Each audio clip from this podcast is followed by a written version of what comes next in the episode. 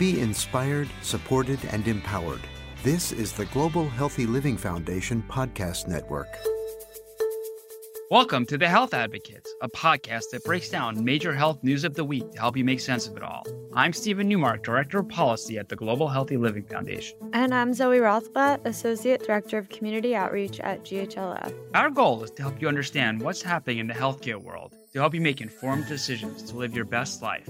Today, we're going to continue our discussion on COVID and the recent rise in cases with the new variant that we started talking about in our last episode. But first, let's start with some news updates. That's right. First on our list is some prior authorization news. So, starting next month, United Healthcare says it will move forward with plans to drop prior authorization requirements for a range of procedures, including dozens of radiology services and genetic tests, among others. Great, great news. United says the removals will take effect September 1st and November 1st, depending on which plan you have, across the vast majority of its plans. And United Healthcare is not alone in making this decision. Other health insurance plans have stepped up and said the same thing. Cigna and Aetna announced plans to roll back some prior authorization requirements. So, this is good news. We hear a lot from providers saying how it's an administrative burden and a very large time suck, time that could be spent with patients. And then we hear a lot from patients in getting delayed about their medication because the process just goes on and on. And then Totally. obviously they're not getting their medication, they don't feel good. It's like a big cycle. Totally. And for the procedures that you're describing, the idea of not needing a prior auth, that's a really big deal uh, for patients. Just streamline the process. So, very happy to hear that. Definitely. And it's great to see that other plans are following suit. And hopefully we'll have more news on that as it gets rolled out. Excellent. Well, more good news. A new report from the CDC said the percentage of US adults living with long COVID has fallen to 6%. That's right. In early June 2022, the CDC found that 7.5% of Americans aged 18 and older were experiencing long COVID symptoms, meaning they were still having symptoms at least four weeks after they cleared the infection. And now the new study said by mid June 2023, so a year later, that number has fallen to 6%. Yeah. I mean, this could mean that in a certain period of time, long COVID just goes away. It could mean that the newer variants are not causing long COVID as much as the older ones. You know, it could be a variety of factors, and it's something that more research is needed to pinpoint. But all in all, obviously, this is good news. The CDC report did say, though, that more than one in four, 26.4% of long COVID patients reported significant limitations in their ability to perform day to day activities. And that was currently in June 2023. And the author said this percentage had not changed much since the year before. So, what this is saying basically is that the people that it's still impacting, so, you know, that 6%, it's one in four of them are impacted on a day to day basis. Yeah, so which brings us back to what we always like to say. It highlights the importance of COVID prevention itself. So that includes vaccines, masking when appropriate, and just staying the heck away from anyone who may have been exposed to COVID. We mentioned recently in a news update on our show that the NIH is looking into long COVID treatments. So hopefully, I know 6% can sound low, but it still is a large group of people dealing with these impacts. So hopefully, we'll have more answers on treating long COVID soon. Yeah, absolutely. Absolutely. Well, to get into our main topic, in our last episode, we spoke about rising COVID cases being seen around the country. Uh, some places are seeing 50% or more increases week to week. There's no mistaking two things. Number one, COVID is back. Number two, it's not as bad as it was in the past. Well, back did it ever go away? But I know what you mean. It's now more prominent than it has been this summer. It's like that house guest that you sort of forgot. Like, oh, is, are they still living with us? so, as a reminder from our last episode, there's a new variant going around, which is one of the reasons why we're seeing the rising cases. It's the EG5 variant, which is the largest portion of new COVID infections in the US. The good news, it's from the Omicron family. And as with other variants, it's been, you know, less lethal and more mild symptoms. Yeah. So we'll see, you know, going to keep tracking it. You know, we thought now would be a good time to review some basics as we deal with this next round of COVID. Here we go. Dog Days of Summer 2023. Still talking COVID. Well, here's a good question. We're in summer 2023. The public health emergencies have ended. Like, what does this mean for insurance coverage of at home tests? A great question. So it depends on your insurance. Those on Medicaid, tests are covered until September of 2024. You have a little over a year to still obtain at home tests. Private insurance, the coverage is now optional, so you have to check with your private health insurer. Very few are covering at home tests. Um, if you have a flexible spending account, an FSA, or a health savings account, an HSA, you can use that money to purchase at home COVID 19 tests. And then for those who are uninsured, there is a stockpile of free tests. And you can go to testinglocator.cdc.gov to find a location of where to get an at home test. That's testinglocator.cdc.gov. And for in person testing, it's also just really important to check the providers in your network and check the coverage there as well. Yeah, absolutely. Good, good point, Zoe. Well, another big question I have is do the at home tests expire? I still have some of those free ones that came from the government. And recently I was thinking, like, can I even still use those? Yeah, check the box. Expiration dates generally range on these tests from six months to two years, depending on the particular brand. Uh, the data in the box may actually be incorrect, as the FDA itself extended some of those dates, saying that some of those dates were actually listed as uh, almost too soon, if you will. But yeah, definitely check the dates. And when you use tests that you have, perhaps stockpiled yourself, start with the ones that are going to be expiring first.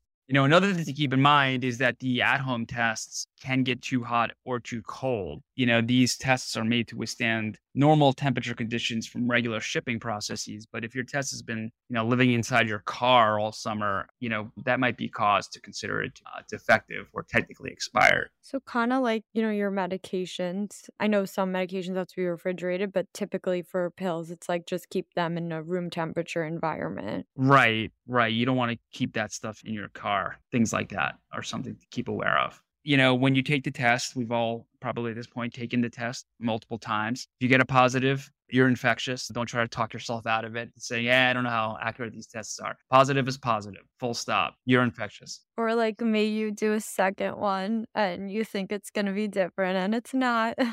yeah, that's not how it works. When they say that the tests aren't entirely accurate, it's the other way um, in the sense that sometimes you get a false negative. But that being said, the uh, of the line does provide clues. Uh, the stronger the line, the more bold it is. That means you're very contagious. If you can barely see the line, it means that you're at the beginning or the end of your window. That's right. I remember when I was positive, the line turned dark like immediately when my sample hit the test. Yeah, no 15 minute wait necessary. Yeah, I remember that too. I know I shut off that timer nearly immediately. And then when I tested the 10 days after to see what was going on, it definitely took some time and it was very faint. So yeah, I guess just confirming that I had that experience. Yeah, no, for sure. So if you do an at home test, should you be reporting this to the health department?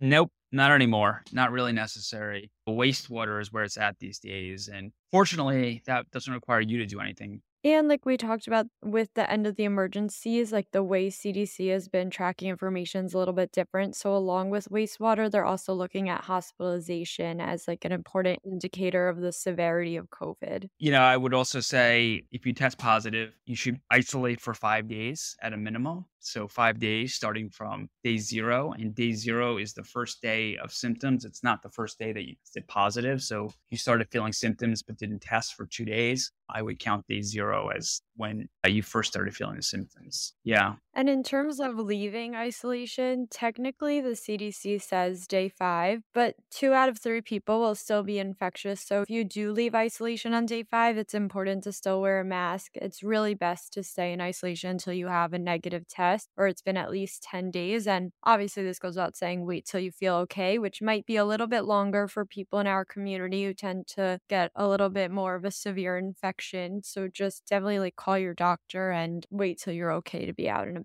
Yeah. And if you're curious about when you were infected or where you were infected, it's basically give or take about 48 hours before your symptoms first began. Just a little side digression. I definitely whenever I get sick, you know, from a contagious virus, I am always thinking, where did this come from? Where did I get it? And I retrace my steps. And as my wife always reminds me, it is impossible to figure out where you got it from. So it is such an, a futile exercise. And yet I go through it every single time. Especially living in New York City, like the possibilities are endless. Yeah. Totally. It happens. That's part of life is getting sick. And if you are infected, you know, if you're eligible, get Paxlovid. Talk to your provider also in advance of getting COVID so you can be prepared and have a plan. I know when I'm sick, it's like making a phone call and making a plan feels impossible when you feel so sick. So it's always best to be prepared and have that Yeah. plan in place, especially if, you know, you may not be able to reach your doctor so quickly. So you could get feeling better as quick as you can. Yeah. If you're lucky enough to have a good relationship with your doctor, you know, maybe you, you can just send him a note to get you uh, the prescription for Paxlovid and, you know, go from there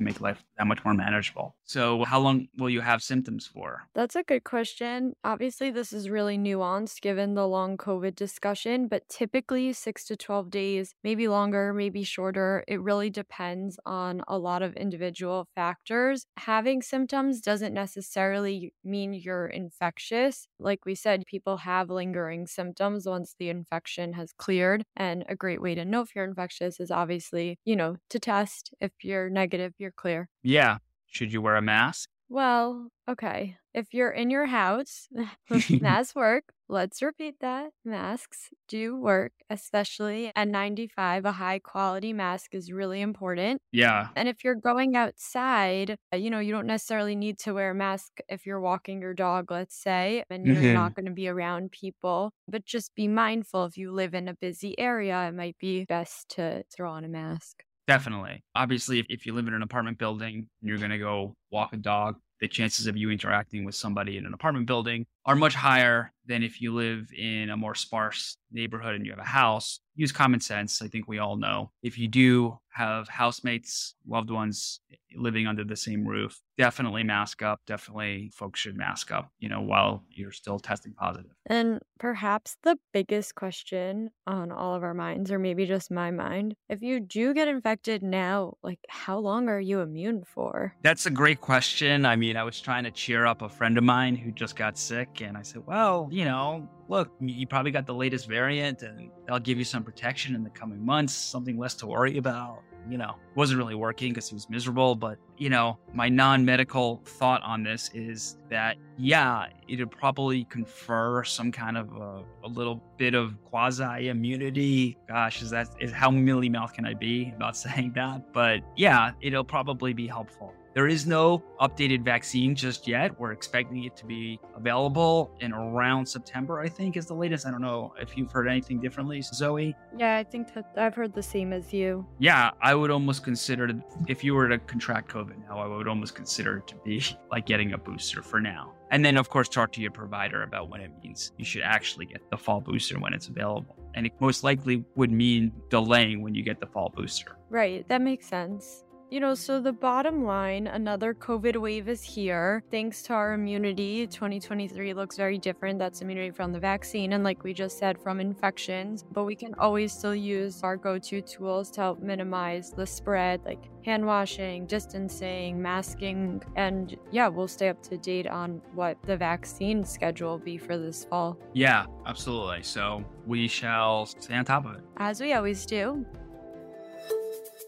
All right, Steven, that brings us to the close of our show. What'd you learn today? Well, I, I was very happy to learn about the prior authorization requirements being dropped from a range of procedures from United Healthcare. So that's great to hear, and great to hear that other health insurers are following suit. So good news. And I learned from you about the distinctions in coverage of at home tests depending on what insurance you have. We hope that you learned something too. And before we go, we definitely want to encourage everyone to check out all of our podcasts at ghlf.org slash listen. And if you have any questions, comments, episode topics, definitely email us at podcast at ghlf.org. I heard from a few of you this week, and that was really exciting. Thanks, everyone, for listening to The Health Advocates, a podcast that breaks down major health news of the week to help you make sense of it all. If you like this episode, please give us a rating and write a review on Apple Podcasts and hit that subscribe button wherever you listen. I'm Zoe Rothblatt. I'm Steven Newmark. We'll see you next time. Be inspired, supported, and empowered. This is the Global Healthy Living Foundation podcast network.